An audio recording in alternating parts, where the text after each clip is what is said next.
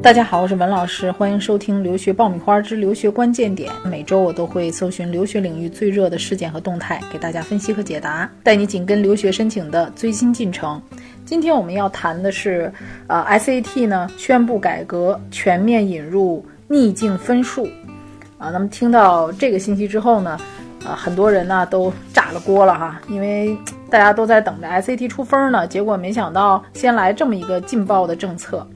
啊，那么这个政策出来之后，大家就说，那以前我们都比谁的学习好，谁更用用功，谁更努力，那现在是不是要比谁更惨呢？谁更可怜呢？谁更穷啊？好，那我们今天呢就分析一下这个逆境分数是怎么回事儿。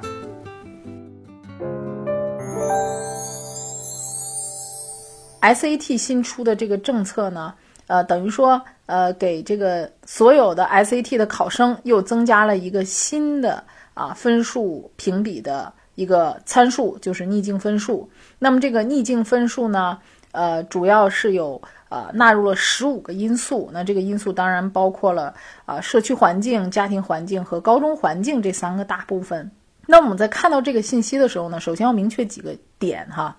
就是第一，呃，这个逆境分数是不会影响到我们正常的 S A T 考试分数的，它是单独列出来的一个。考试的一个参考指数，也就是说我们正常 S A T 该多少分就多少分，我们该怎么送分怎么送分。而这个逆境分数呢，是放在我们的这个申请的里面的一个附加的一个分数值，它是单独成立的一个体系，独立于 S A T 正常的考试分数以外的这么一个分数啊，所以这个对我们现在的 S A T 考试是没有影响的啊，就是我们该怎么考试还怎么考试。那么第二点就是现在为止呢，啊。这个 S A T 的考试中心，也就是大学理事会，它还没有公布或者是公开它这十五个因素具体的评分标准，而这个分数出来之后呢，我们自己是看不见的。那么也就是说，学校能够看到这个分数，但是具体怎么评的，学校怎么看待这个分数，我们现在是不得而知的。所以大家对于这个啊不公开的、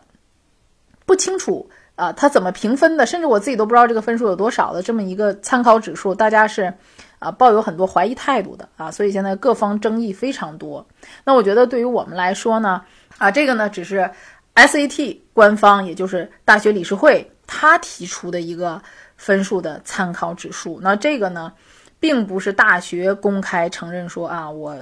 要把这个纳入我的这个呃测评当中或者评估当中。啊，那么所以学校怎么去看待这个分数呢？学校自己啊，它还会有一个考量。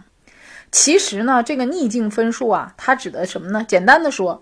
啊，我们一个北京的孩子和一个西藏的孩子，我们北京孩子考一千四百分啊，这个就挺啊不算什么稀罕事儿啊，这个也不算什么特别顶尖的分数，可能你也就是前五十搭个边儿啊，就这样的一个水平。但如果是个西藏的学生啊，他的教学资源，那他能考到一千四百分，这个很了不得了。所以说他去衡量的是你周边的资源和环境，你是怎么利用它的。那么他呢呃评分呢有个平均指数是五十分，那么你高于五十分的学生就表示说你生活的地方呢是比较贫困的，那么低于五十分呢表示你生活的这个地方呢是比较富裕的。但是从这个数字上，你可能又担心说，那我北上广的学生我不就吃亏了吗？啊，我有钱，我这个家庭条件好，我还成罪人了。那有的北上广的学生就会觉得很冤枉，你的条件不好，那这反而成为你的优势了。啊，那么大家应该去看到这一点，就是他的这些评估指数，很多是基于美国当地的一些信息的。那么美国以外的其他地区的这些信息，它是否能够像美国本土那样搜索的这么客观啊？包括社区的环境啊、控房率啊、当地的收入情况这些，我觉得它既然公布了这项指数，肯定很多的参考因素啊还在不断的更新当中。所以说，对于这项呃分数，大学啊应该就是个参考，它不能是个决定性作用啊。所以我觉得对于大多数的学生来讲，这项分数是没有特别大的影响的，对你的申请没有非常大的影响。为什么这么说啊？第一，竞争最激烈的其实是在于最顶尖的那一批藤校，也就是说可能受影响的这批学生会是在前十可能最多到前三十这一批，它的竞争是最激烈的啊。而且学校会考虑啊，他在录取的时候呢，他不但是说看谁惨，他同时要考量说我录了这个学生之后，这个学生能不能正常从我们学校毕业啊？比如说你这个条件非常的恶劣啊，教育资源特别的匮乏，但是你仍然能够充分利用你身边所有的资源，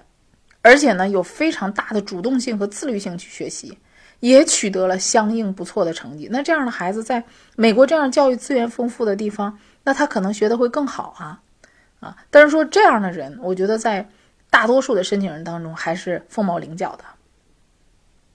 啊。这个是说对于咱们中国学生的一个呃影响。那么这个逆境分数是不是由 S A T 最先倡导这个事儿刚出来呢？其实不是，美国很早他就考虑到这个逆境的因素啊。我们大概七八年前，我们跟很多学校的招生官在一起的时候，我们就问过一个问题，说同样考一样的 S A T 分数和托福分数，不同地区的学生你们录取的时候是放在一起比吗？就像我说的，新疆西藏的学生跟我们北京上海的学生一起比吗？不放在一起比的啊。这些各个学校的招生官都告诉我们说，他们各地的教育资源不一样，我们是不会放在一起比的，但是我们会把整个这个区域的学生放在一起比啊。比如说我们今年新疆的申请人，我们在新疆这个申请人里去 P K 啊，我们在这个区域里看啊。那么北京的孩子啊，上海的孩子，我们会在这个区域里面再去看。所以其实学校在最早申请的时候，他已经啊在审核的时候考虑到你的呃地域因素、家庭环境啊、教育资源等等这些问题，他是已经考虑到了啊。就像呃现在比较典型的耶鲁大学，在过去的几年当中，耶鲁大学中低收入家庭和第一代大学生的数量几乎翻了一番，达到这个呃新生入学的 百分之二十 左右。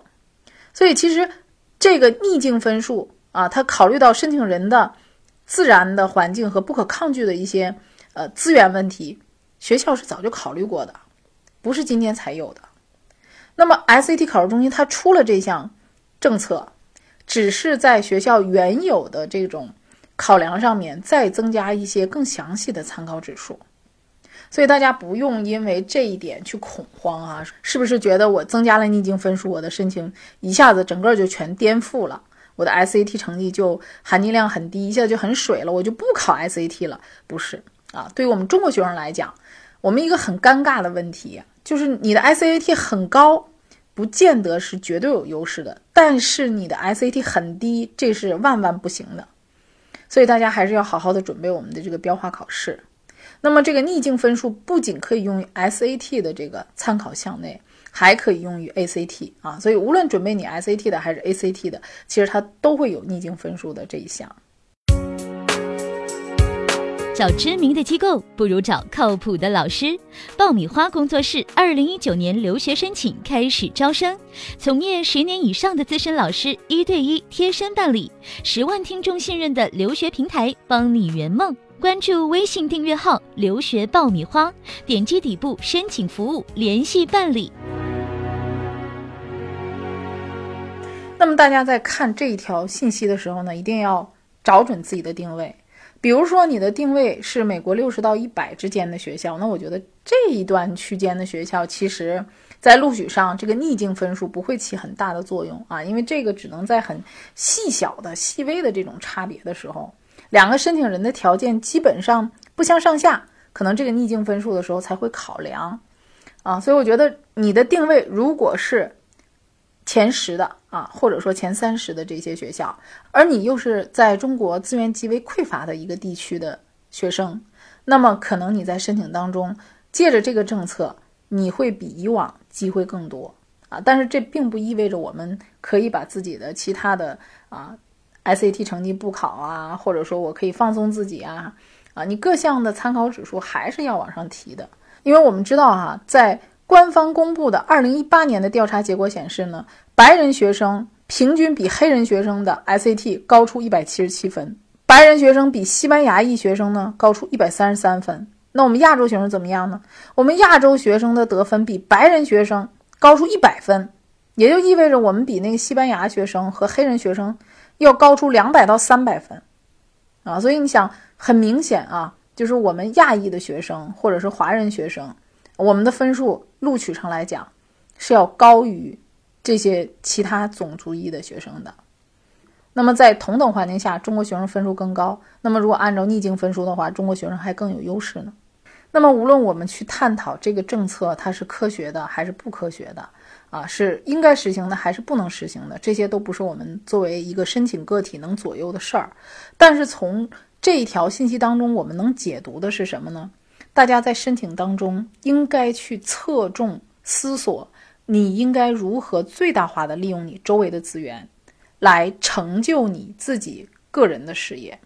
比如说你参加很多课外活动啊，你的家庭资源呢啊，不仅仅是帮你联系一些名出名的培训老师啊，那你更应该在这些活动和你这些成长当中挖掘出更深的东西啊，让学校知道说我有这么好的资源，我在这些资源当中我如何深入的啊去利用这些资源提升我自己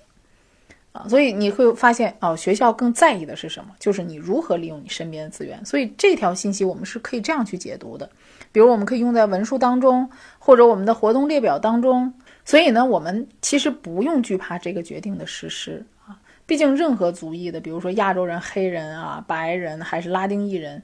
都有在逆境当中取得成就的人。所以这一点呢，大家能看出来国外的这个顶尖大学他们更看重什么啊？我们呢也可以给自己树立一个新的方向和目标。那好，我们今天的逆境分数的话题呢就解读到这里啊，我们下期再会。